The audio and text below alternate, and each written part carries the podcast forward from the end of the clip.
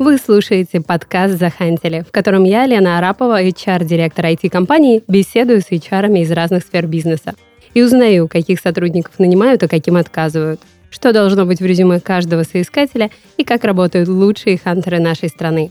Этот подкаст мы подготовили вместе с компанией Headhunter и студией подкастов Red Barn.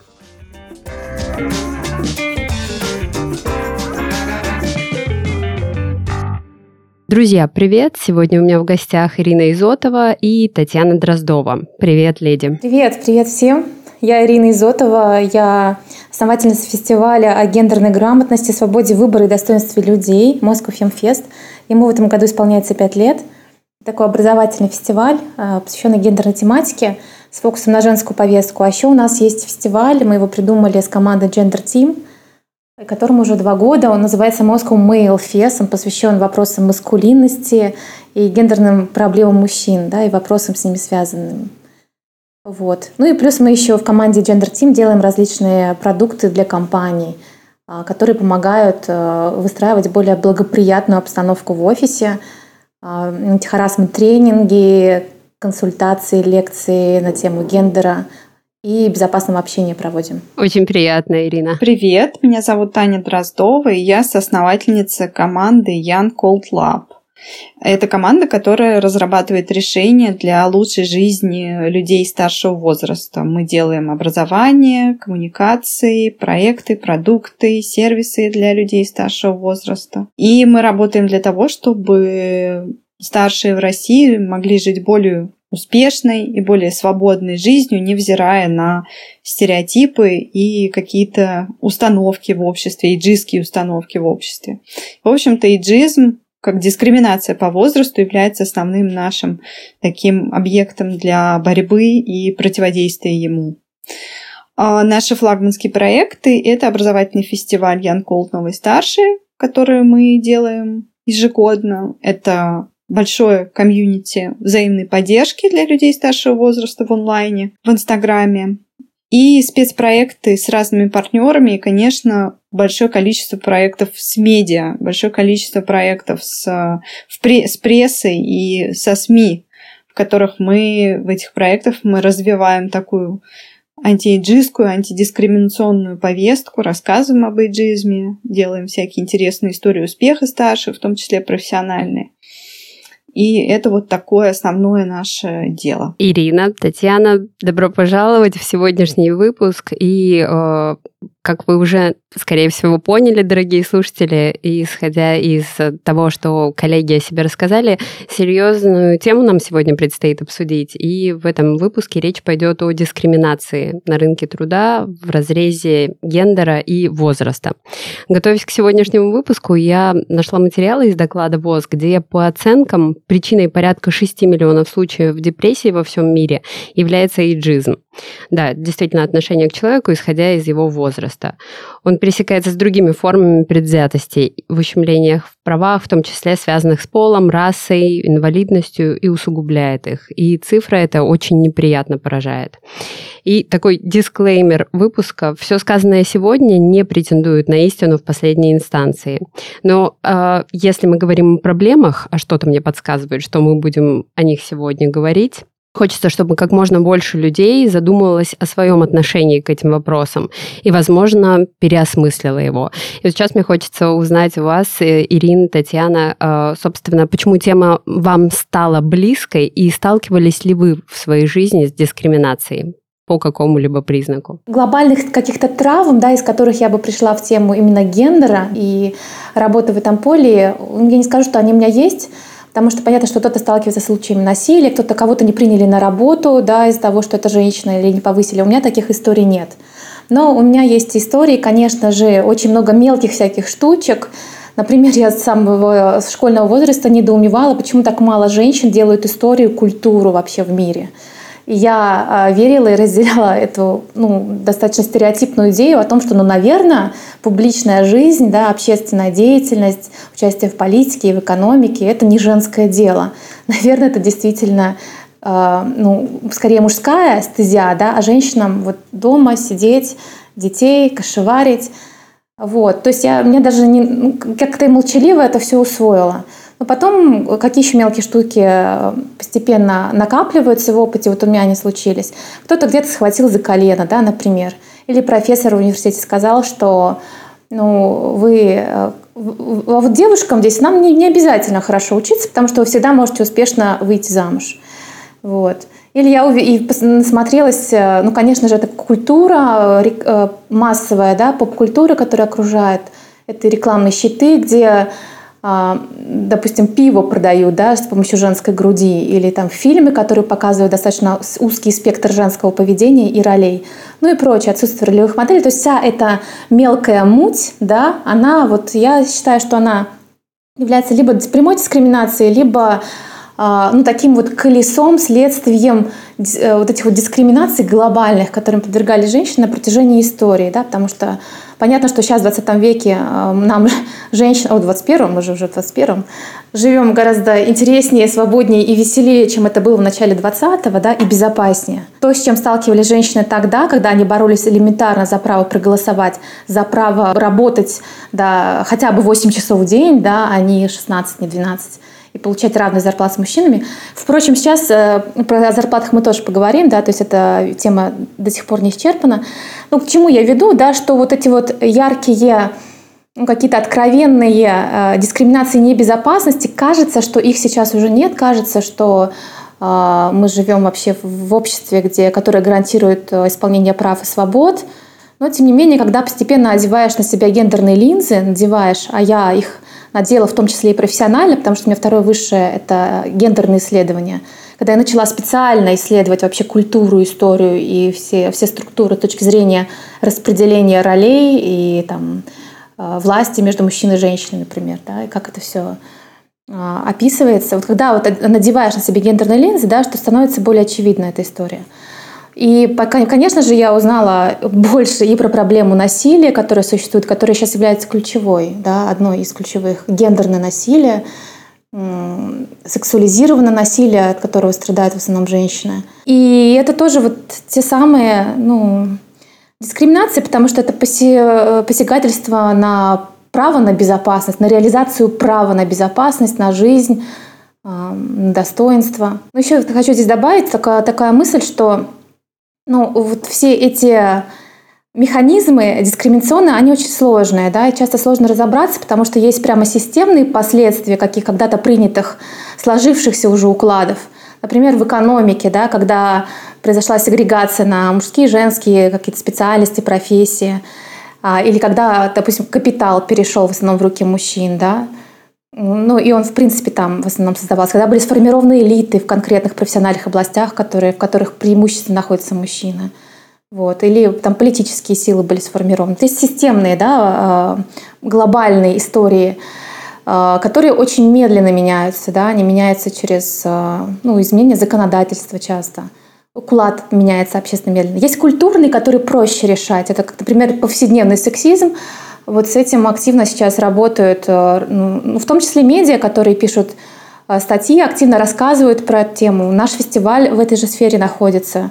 Мы занимаемся как раз распространением гендерного знания, образования, о том, что, э, что такое сексизм и, вообще гендерные вопросы, каким образом общество а, зависит как раз, вот благополучие общества зависит от решения гендерных вопросов. А есть еще межличный э, уровень, когда ну, ты просто для себя определяешь, с кем ты общаешься, с кем ты не общаешься, что допустимо для тебя, что нет, разбираешься с личными травмами, если они есть. Вот. Но это такая, наверное, самая базовая история, с которой э, ну, я могу сказать, что я достаточно разобралась. То есть в моем окружении э, мизогинных людей и дискриминирующих или каким-то образом нарушающих мои границы, я думаю, что нет. Очень э, близко мне все то, что сейчас сказала Ира, и очень многие вещи я поддерживаю, они очень откликаются во мне. И я помню, ну, для меня это тоже история такая, именно история, связанная с сексизмом, история, связанная с дискриминацией по полу, она тоже достаточно близкая. А, мне тоже близок феминизм, и а, я феминистка.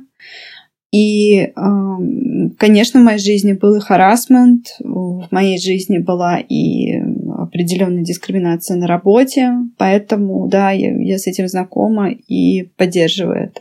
Что касается того, как я начала заниматься темой эйджизма, то, в общем-то, я неоднократно сталкивалась с ним на работе, но не по отношению к себе, потому что ну, потому что я недостаточно старый человек, недостаточно старший, а, чтобы прям на меня вываливался весь эйджизм, но я наблюдала на работе такие ситуации, когда про старших сотрудников говорили, ну, этому недолго осталось, он все равно скоро свалит, или там она все равно скоро свалит с работы, и нечего с ней там возиться, да, и не стоит ей предлагать никакие дополнительные задачи, а она скоро все равно уйдет. И это казалось мне просто ужасно несправедливым.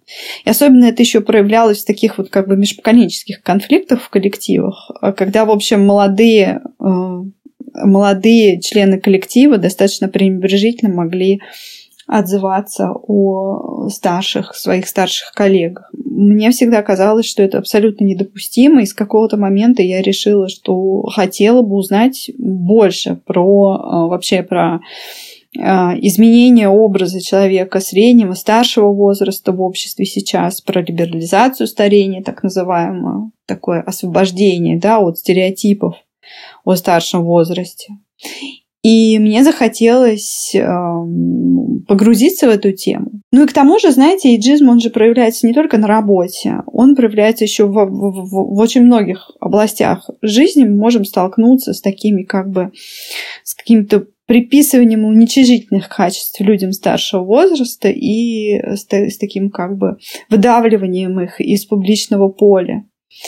И, например, вот моя бабушка, она столкнулась эм, с этим в медицине. Медицина достаточно эйджистская область. Врачи, они как бы хуже лечат, это просто по статистике известно, что они меньше времени уделяют старшим пациентам, э, используют э, такой упрощенный язык, когда с ними общаются, как будто те не способны их понять и меньше выбора дают, больше, меньше привлекают пациентов в такую партнерскую позицию.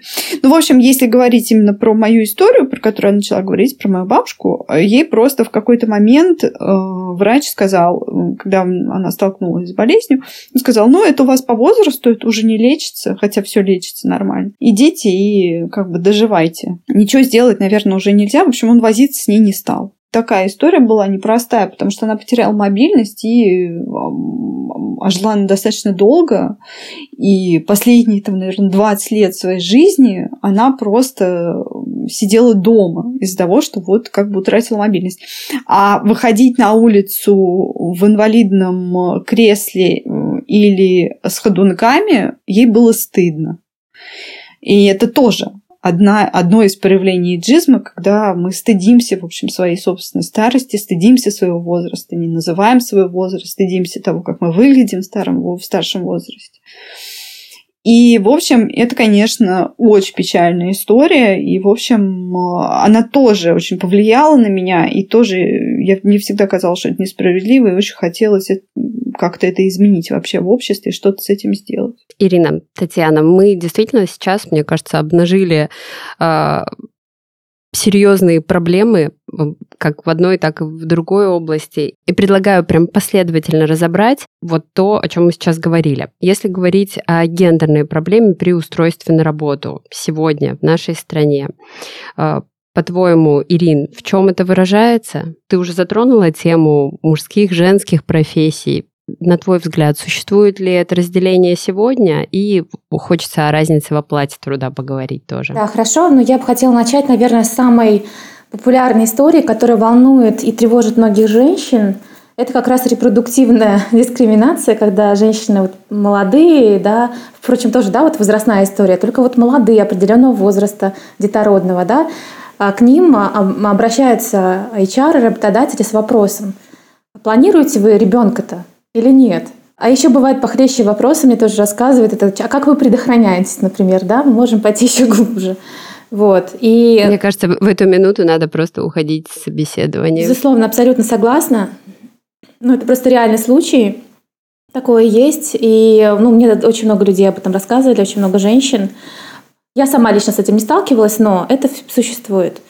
Вот. Э, ну и, безусловно, это вопрос, идущий из безграмотности, с одной стороны, а с друг... HR, да, вот, которые не очень э, понимают, зачем, возможно, им нужны эти работницы, сотрудницы, а с другой стороны, э, они связаны с корпоративной политикой компаний, которые, возможно, не, пока не умеют интегрировать в свое производство да, молодых мам, например. И они поэтому опасаются вот ухода в декрет. Есть такое расхожее представление, часто использующиеся в качестве аргумента про декрет, о том, что работодатель не хочет ну, брать на себя ответственность и оплачивать декрет. Ну, а работодатели не выплачивают декрет, это задача государства. Поэтому здесь скорее речь не про финансовую выгоду, а вот про уход сотрудницы в отпуск по ходу за детьми. И вот если э, э, эти моменты не отрефлексированы, то работодателям часто проще просто не принять, да, если у них ничего не разработано, чем э, принять. Кроме репродуктивного, э, ну, репродуктивной дискриминации, да, другая популярная история, при которой тоже многие рассказывают, это вот просто харасмент, который случается уже при приеме на работу, когда со стороны работодателей, ну, часто это мужчины, да, уже изначально идут намеки на то, чтобы э, в будущем, возможно, поддерживать какое-то неформальное общение. Это, конечно же, тоже тревожный маячок, рекомендация сразу же э, покинуть это место. Вот. Но, тем не менее, такое тоже очень распространено. Да, я тоже сталкивалась с какими-то сомнительными объявлениями о поиске сотрудниц. А, даже в объявлении может кто-то не только указать возраст там молодой, что э, его интересует именно а, коллега до 30 лет, даже могут указать рост, какие-то физические параметры, и это всегда смотрится просто ужасно и очень сексистски. Я с вами соглашусь, коллеги, но вот в чем вся соль? Э, дело в том, что подобную политику ведут в том числе достаточно крупные известные компании. Возможно, в объявлении не будет указан возраст, пол, но тем не менее на собеседовании тебя спросят. И можно, конечно, гордо уйти, ну, э, опять-таки, все в, в рамках чего-то разумного. Можно пойти в другую компанию и столкнуться с этим. А все, что все-таки делать тому, кто вот из декретного отпуска планирует выйти? Или тому, кто замуж вышел два месяца назад, и в глазах работодателя это потенциальный декретчик. Вот как, как с этим-то быть? Убеждать, но ну, это тоже как-то не очень приятно. Вот есть ли какие-то здесь рекомендации? Ну, я бы сказала, что про декрет как раз, если женщина, она собирается рожать, да, но она собирается рожать все-таки не прямо сейчас, да, а через несколько лет, например, это не повод ставить на стоп свою карьеру сейчас. Вот, поэтому э, быть правдивой, конечно же, это правильно и нужно, но при этом, если э, работодатели не готовы тебя вписать именно с твоей траекторией, это повод задуматься, а нужно ли туда устраиваться, потому что это свидетельствует о соответствующем корпоративном климате. Абсолютно согласна. Я вообще не понимаю, этот вопрос про то, что делать. Надо просто... Действительно, у нас есть все возможности для того, чтобы выбрать адекватного работодателя.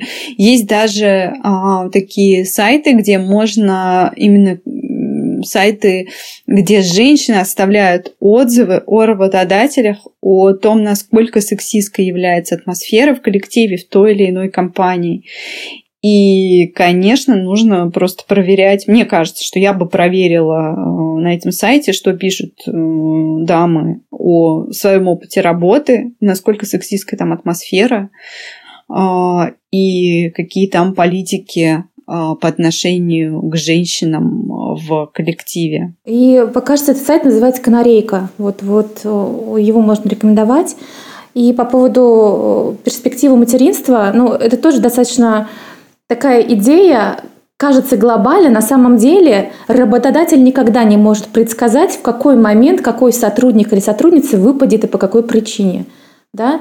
Может, там, любой человек может в любой момент заболеть да, и навсегда покинуть или еще что-то похуже случится, или решит сменить работу, потому что нашел лучше, да, или не понравилось внутри.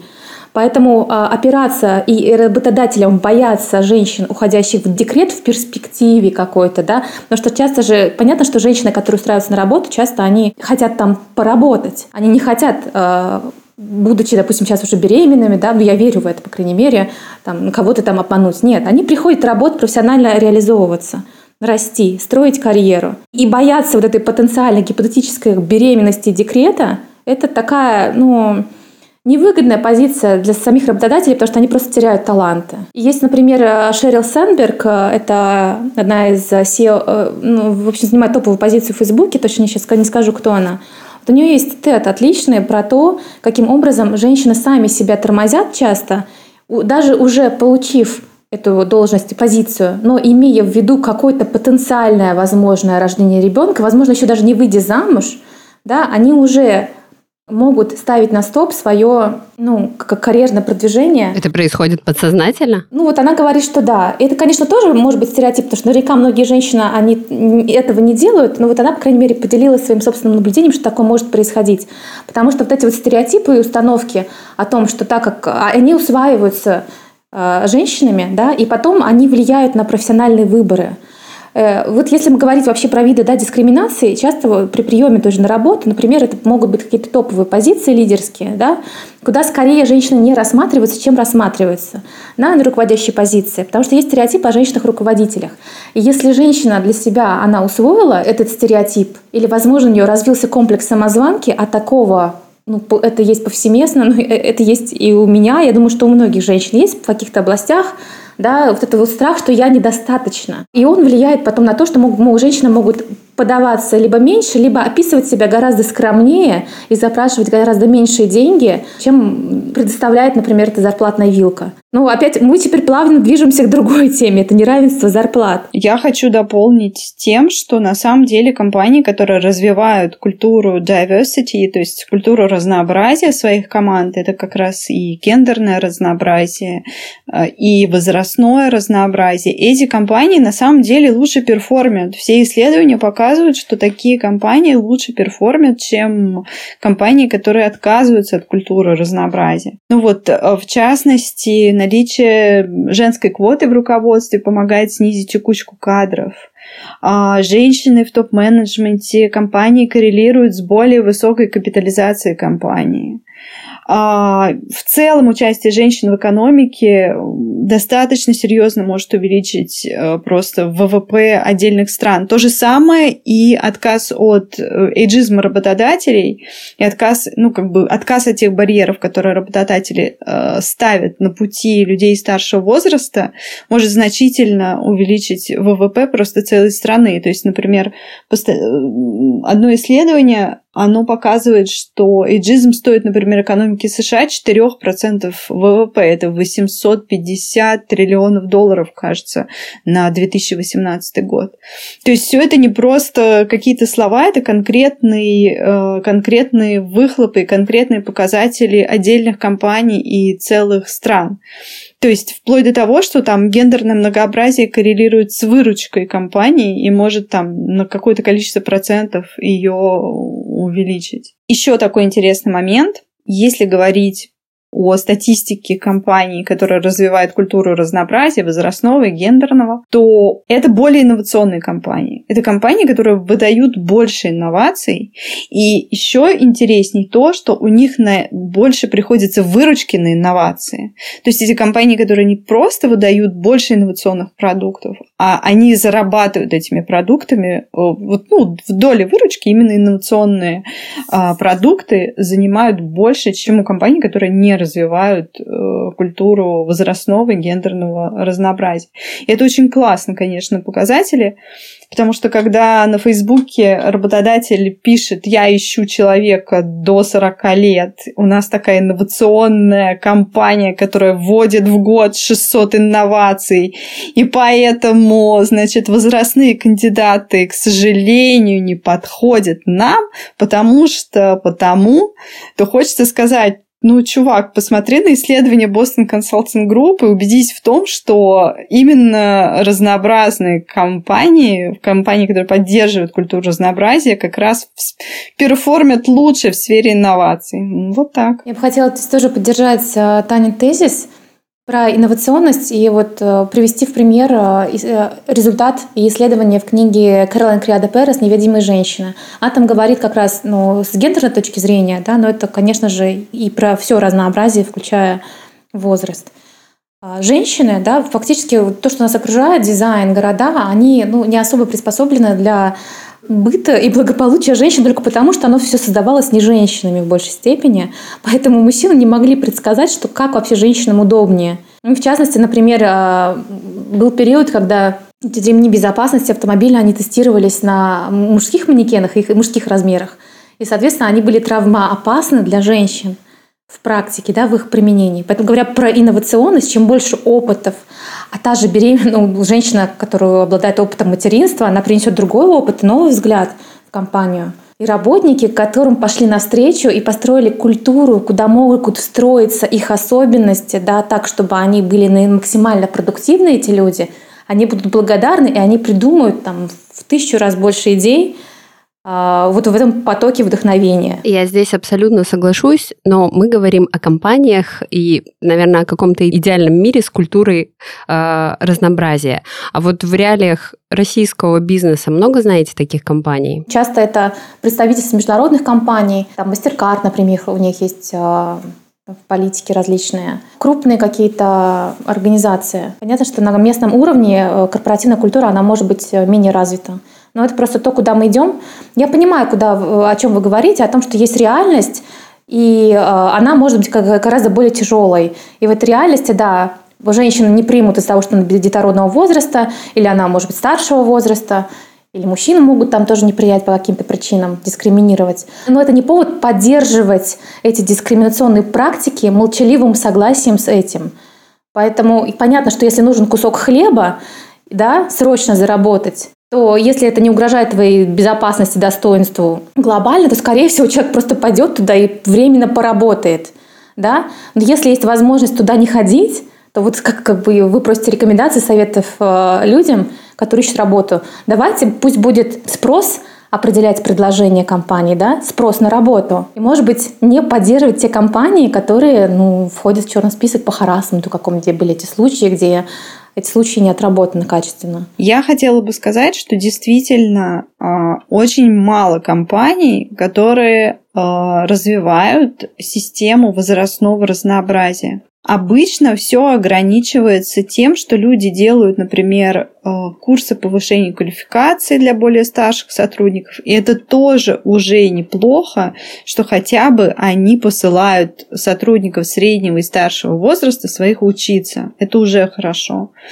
Но речь о том, чтобы э, отслеживать э, именно показатели разнообразия команд идет в очень небольшом количестве э, компаний. Это в основном действительно компании, у которых штаб-квартира находится в Европе, США.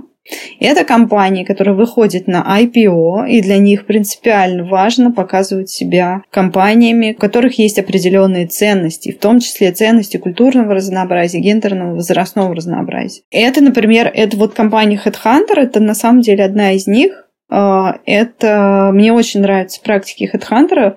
Особенно это когда они нанимают сами внутрь себя, а не когда вот вы резюме размещаете на HeadHunter, а когда сам HeadHunter нанимает сотрудников, когда у них э, абсолютно ослепленные э, HR, в том смысле, что они не видят ни имени кандидата, они не видят никаких дат кандидата, то есть чтобы не, нельзя было определить возраст, они не видят пола кандидата, вы просто видите его в резюме квалификацию и все, и на основе этого совершается отбор резюме. То есть понятно, что потом уже на собеседовании уже видно, кто это, но хотя бы этап первоначального отбора ослепленный, и э, это прикольная практика. Очень мало компаний, в которых есть квоты. Квоты – это выделенные места для того, чтобы там, их заняли специально женщины или специально заняли возрастные сотрудники и так далее. Таких я в России даже вообще не знаю, мне кажется. Э, ну, например, еще из таких дружелюбных компаний, например, IKEA. Они прям любят развивать у себя возрастное разнообразие. Они делают специальные тренинги, программы на разных уровнях руководства у себя. И топ-менеджмент, middle менеджмент, HR, которые непосредственно занимаются наймом, да, там резюме сортируют.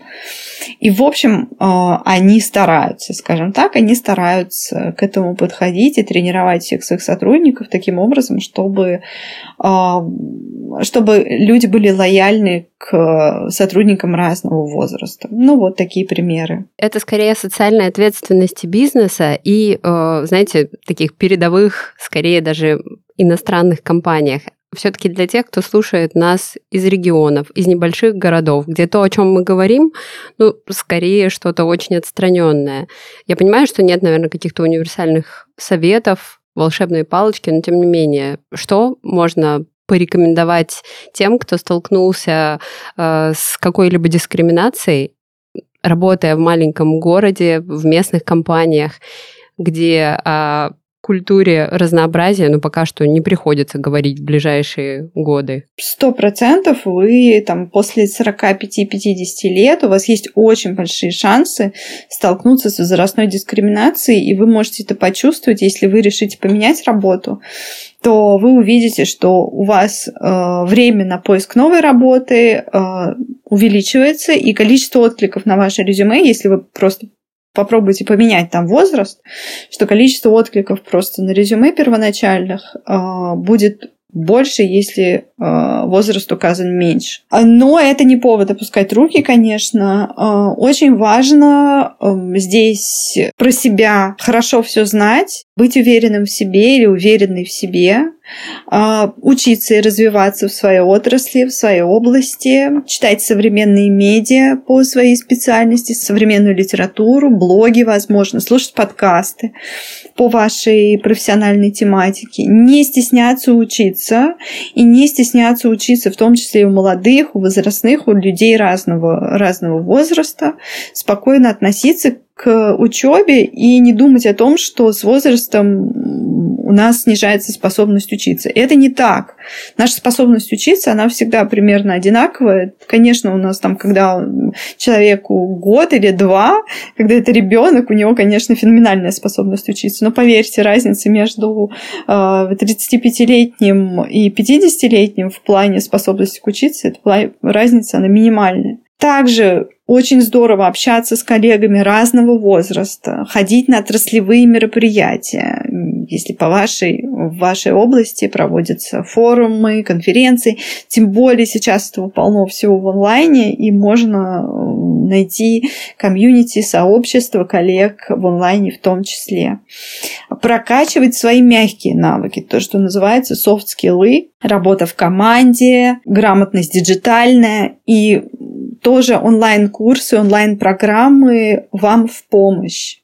И, конечно же, ну, надо поддерживать резюме в актуальном э, состоянии с упором на ваши достижения. И еще очень важно бороться со стрессом и выгоранием, потому что, в общем-то, очень часто у нас ну, снижается работоспособность, в том числе с возрастом, того, что люди выгорают. А выгорают они в том числе и по большому счету из-за эйджизма работодателей, из-за невозможности сменить работу, да, и из-за того, что их, э, как бы, людей, чем старше они становятся, тем меньше их, так сказать, челленджа, да, тем меньше им дают всяких интересных новых задач перед ними ставят. И, конечно, в общем, тут недолго и выгореть. Но, окей, спокойно, мы будем бороться с выгоранием и, конечно же, будем бороться со стереотипами о самих себе, внутри себя, потому что мы сами очень любим говорить про себя. Ну, для этого я уже старовата, а, я уже старовата для того, чтобы учиться, я уже старовата для того, чтобы работать в современной компании, я уже старовата для того, чтобы ходить на профессиональные тусовки и развиваться. Нет, мы так не думаем. Мы говорим, я отлично себя чувствую, я настоящий профессионал, мои компетенции, мои навыки никуда не делись, и более того, с возрастом их стало только больше, я стала только круче. Э, поэтому я буду всем спокойно заявлять о том, чего я добилась, и буду развиваться дальше. Да, я бы добавила еще две рекомендации. Это, во-первых, если возникает какая-то конфликтная ситуация, связанная с дискриминацией, с харасментом, с чем-то неприятным, да, то ни в коем случае не нужно оставлять эту проблему как личную проблему. Да, важно про нее рассказать, пойти, например, в HR-отдел да, и поговорить э, про это, если есть. Вряд ли не, нет HR-отдела, но и в случае чего можно поговорить а, с, началь, с начальством, либо с начальством начальства на эту тему. И сделать эту проблему проблемой коллектива. Именно коллективно можно ее решить, а если человек ее в себе хранит и мучается, и сталкивается с проблемами, то ну, это не приводит к решению, только к тому, что, скорее всего, этот человек скоро выгорит, уволится, или как-то иначе пострадает. И другой момент, что есть еще такая, а, ну, правовой инструмент, как комиссия по трудовым спорам индивидуальным, да, у каждого работника и работницы есть на это право по трудовому кодексу, да, можно этим правом пользоваться, то есть можно э, заявить, да, о том, что вы хотите собрать такую комиссию, и она будет собрана из представителя, соответственно, работодателя, да, с кем, возможно, вы находитесь сейчас в конфликте, и ну, представителей э, работников. Вот эта комиссия, она рассматривает в определенной процедуре проблему, да, и тоже каким-то образом ее решает. Ну, то есть это фактически, я повторяю, да, не терпеть молча про себя, а говорить об этом максимально конструктивно с теми, кто этот, эту проблему может решить. Я поддержу Ирину, это прям абсолютно э, отличный совет. Я скажу так, что если даже вы не готовы к конфронтации, то хотя бы проговорите, а, ну, с вашим, так сказать, визави, да, с вашим, с тем, кто, возможно, проявляет в отношении вас эйджизм, хотя бы проговорите это голосом, скажите, знаете, мне кажется, что это звучит достаточно иджистский. Это звучит достаточно сексистски. Это звучит, мне кажется, что э, это неприлично так говорить. Мне кажется, что это звучит достаточно дискриминирующе. Ну, подберите, но нужно здесь подобрать те слова, которые будут звучать естественно в этой ситуации, которые человек способен будет понять, но уже одно то, что вы хотя бы просто дадите обратную связь и э, скажете, что вы э, как вы это покажете, как вы это воспринимаете, что вы воспринимаете это негативно, что это не очень хорошая история, и э, что э, вы не принимаете, не приемлете такое поведение, это уже будет достаточно много, даже если вы там сейчас не готовы э, к конфликту, не готовы к разборкам, не готовы к спорам, но давать обратную связь обязательно нужно. Многие люди, на самом деле, они не злонамерены.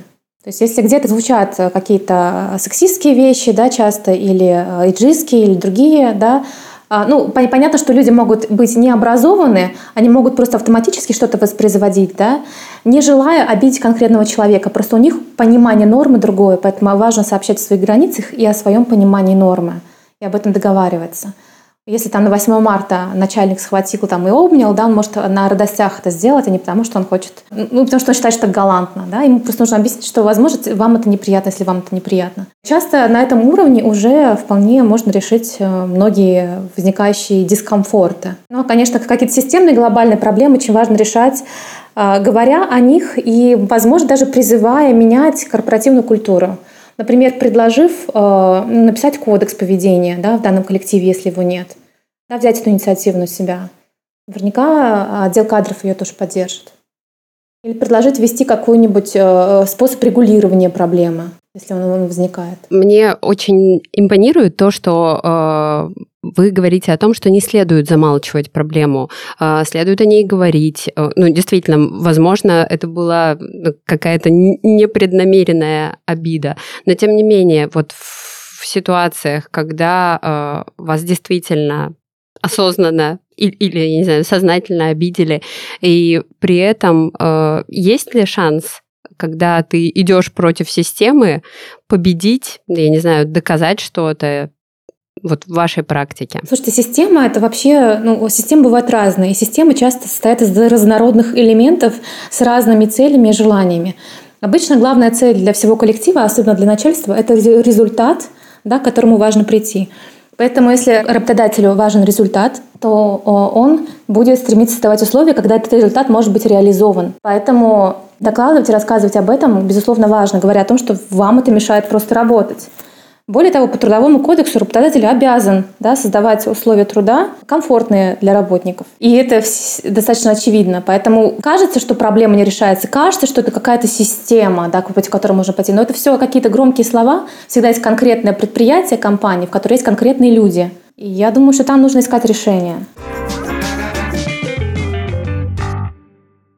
И если мы говорим о том, что э, человек столкнулся с дискриминацией и э, хочет найти поддержку в каких-либо сообществах, сегодня уже прозвучал э, сайт, который называется Канарейка, где еще люди могут найти поддержку и совет, что с этим делать дальше, как с этим бороться. Смотрите, у нас есть э, фестиваль, образовательный фестиваль Young Cold Новые Старшие.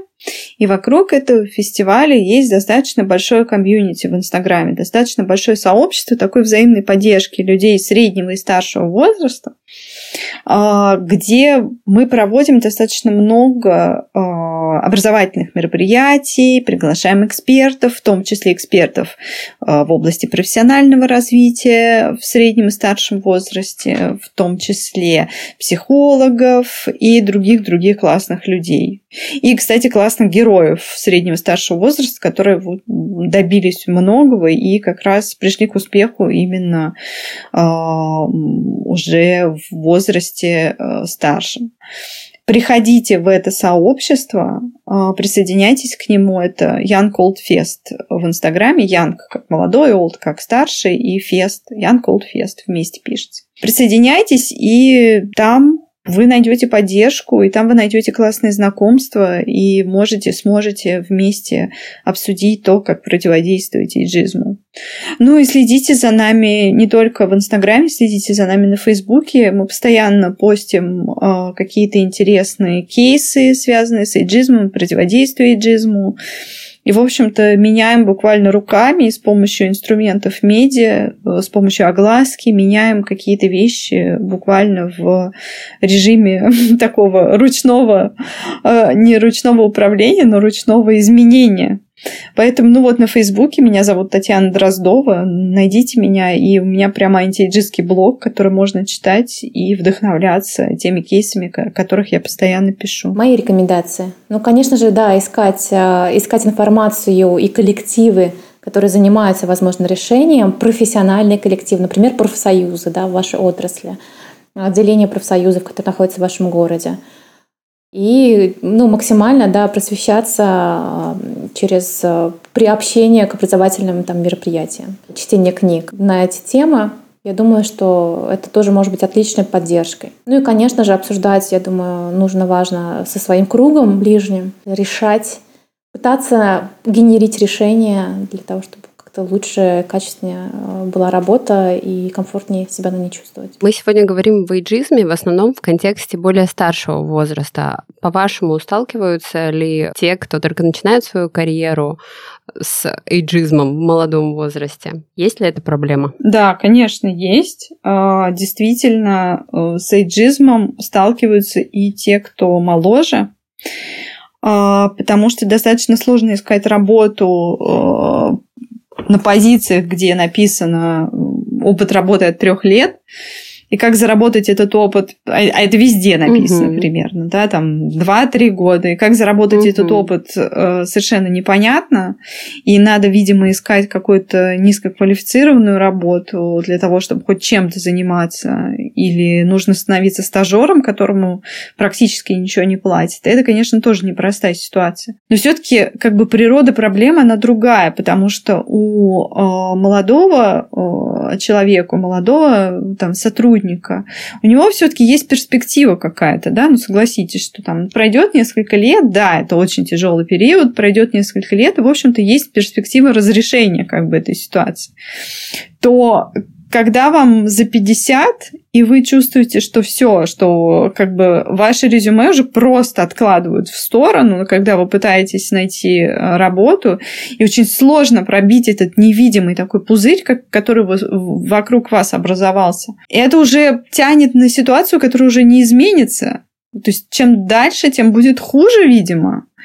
И это, конечно, ситуация намного более э, вымораживающая и приводящая как раз к той самой депрессии, с которой мы начали разговор, и которая, в общем-то, способна сломить любого человека. И надо сказать, что вот мы уже, мне кажется, сегодня даже упоминали, что Эйджизм и сексизм, они так иногда причудливо переплетаются, и э, женщина может испытывать не только на себе дискриминацию возрастную, но и в том числе и она подсвечивается еще и дискриминацией и сексизмом, потому что женщина как бы теряет э, такую юность, красоту, и это дополнительно как бы она становится дополнительно еще невидимой э, для окружающих, потому что в том числе она теряет вот какой-то, ну я сейчас очень грубо скажу, именно такое сексистское, сексистское выражение выражение, как товарный вид, да, но это вот то, что действительно происходит, э, то, с чем действительно может столкнуться женщина. Мужчин есть своя специфика. Мужчины очень часто... Единственная сфера, где мужчины реализуют себя, это работа. И э, да, они лидеры коллектива, но фактически часто самовыражения больше в жизни никакого и нет. И поэтому, когда они сами сталкиваются с эйджизмом, когда они сами сталкиваются с дискриминацией по возрасту, они наслаждались до этого да, своими лидерскими позициями. И вот 55 лет они понимают, что, в общем-то, уже кажется скоро и все закончится. И вот в этот момент может действительно случиться такой резкий обвал в жизни, потому что э, кроме работы-то, оказывается, ничего и не было в жизни. Ни, ни к какому культурному досугу мужчина не привык, а, с детьми особо не общался, а, как внуков нянчить он не знает, и если у женщины есть некоторое разнообразие после того, как она теряет свои позиции на работе из-за возраста или уходит с работы, у нее есть некоторое поле для самореализации, для самовыражения, вне работы также то у мужчин может просто жизнь на этом закончиться, поэтому тоже не, прост... не самая простая история. Коллеги, мне хочется ваше мнение еще узнать, вне зависимости от пола, возраста, то есть ты можешь быть гибок, адаптивен, учиться бесконечно, но первая точка входа в компанию – это рекрутер, который изучает твое резюме. И порой это изучение происходит очень формализованно. Вот э, есть ли у вас какие-то э, мысли, рекомендации на этот счет, как все-таки э, составлять свое резюме если ты мама, папа, который был 4 года в декрете с ребенком, или человек старше 50 лет. Стоит ли это скрывать, стоит ли об этом открыто говорить именно в рамках первого контакта в резюме? Ну, я не сторонник того, чтобы что-то скрывать, э, того, чтобы ставить более молодые фоточки, скрывать даты и так далее. Я бы порекомендовала прежде всего делать в резюме упор на достижения, на те результаты, которых вы добились на каждой позиции. То есть вы не просто говорите о своей позиции, вы говорите, что я увеличила выручку компании во столько-то раз. Я как бухгалтер сократила количество проверок а, в своей компании в столько-то раз, да, на столько-то штук. Я как бухгалтер отразила там 100 миллионов проверок, да, которые были в нашей компании и провела там и успешно, они прошли успешно для компании, ну, например. Это достаточно эффективно действует всегда, и э, это может вполне перевесить э, эйджистские очки, которые надеты на этих рекрутеров, которые сидят и резюме откладывают в сторону. Ну, проблема в том, что если очки эти есть, какие-то эйджистские, сексистские, э, российские, неважно, если есть факт у тебя, э, что, что ты сделаешь? Сексист, э, эйджист, расист все равно тебя не возьмет, скорее всего. Поэтому, и, конечно же, скрывать не надо. А вот действительно фокус, я согласна полностью на том, что ты умеешь, это отличный аргумент. Ну, я вот не знаю, для меня это спорный вопрос. Если есть убеждение в компании, что не нужно определенного возраста брать человека, или даже установка да, какая-то в поисках, там, от руководства или прочее, может ли это преломить э, сам HR, да, рекрутер? Вот, вот здесь у меня вопрос, э, я не, не знаю на него ответ. Вероятнее нет. Мне очень понравилось определение, которое сегодня прозвучало «ослепленный HR». Называется, да, «слепые технологии отбора». И там, собственно, и не нужно тогда, если там просят по определенному стандарту заполнить э, заявление на вакансию, то там тогда и не нужно писать всяких деталей, типа возраста, а, сколько у тебя детей, любишь ли ты йогу, да? Ты просто это, об этом не говоришь, потому что их интересует другое, как раз что ты умеешь делать, какой у тебя опыт, какие у тебя результаты. Коллеги, есть ли у вас что-то, что э, мы не обсудили, но вам хотелось бы озвучить? Я бы хотела просто э, поговорить про то, что я хочу задать такую оптимистическую ноту и поговорить о предпринимательстве как о возможном решении проблемы там, того, что тебя не принимают на работу там, в твоем обществе, в твоем городе, да, в твоей культуре по каким-то признакам. Можно попробовать сделать работу под себя. Да? Либо ты создаешь свой проект. Э, конечно же, это наверняка не так просто, да, вот я сейчас говорю, но тем не менее, да, туда можно посмотреть. Вот предпринимательская жилка, возможно, это классно выстрелит. А можно попробовать э, придумать позицию для себя, посмотреть, чего не хватает в этой компании, на ваш взгляд, какие у вас есть скиллы, да, и написать туда – Это вот проактивная позиция и адекватность в общении, когда тебя просят, например, прислать портфолио, и ты не высылаешь встречный вопрос, а четко по запросу высылаешь портфолио нужного размера с нужным содержанием. Да, вот эта вот адекватность, они ценятся очень высоко. Классных специалистов не хватает. Очень много людей, которые э, в коммуникации не показывают себя с эффективной стороны. Поэтому есть вообще перспективы, шанс в любом возрасте, в любой ситуации, и я думаю, что этим важно пользоваться и ставить себя, свои цели и свое видение себя в профессии на первое место. Не пытаться и не ждать, чтобы тебя определили как кого-то, а определять себя самостоятельно. И я бы хотела э, сказать пару слов про то, что мы можем делать на личном уровне для того, чтобы внутри себя бороться со стереотипами.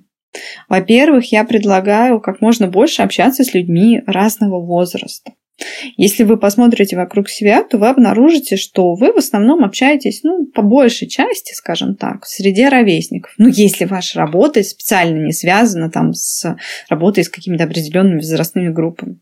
Вы даже, наверное, когда вы э, работаете, вы даже, наверное, обедать ходите, в общем-то, со своими ровесниками. Попробуйте специально расширить этот круг людей, с которыми вы общаетесь. А, начиная от коллег старшего возраста, а, возможно, даже поискать какие-то компании более молодые специально, просто ради интереса. И заканчивая соседками э, старшего возраста, с которыми вы могли бы завязать talk в лифте, такой разговор, да, как дела, что у нас в доме происходит, какие новости, да, и так далее. Это уже э, работа с собственными стереотипами, это уже порушит у вас в голове э, кучу стереотипов о людях разного возраста. Во-вторых, я бы предложила перестать говорить иджистским языком. Что я имею в виду, когда мы под словом «молодой» понимаем э, кучу всяких позитивных качеств. А, это яркий, это современный, это модный. Когда мы говорим, ты выглядишь молодо, ты значит, ты выглядишь хорошо сегодня, да? Ой, как молодо ты выглядишь. Или когда мы говорим, он молодой в душе, это значит, что в душе он классный, веселый, да, современный, не теряет, так сказать, хватку и так далее. Но все это значит и обратное, что э, а, все плохое ассоциируется со старшим возрастом. И это, конечно, не так.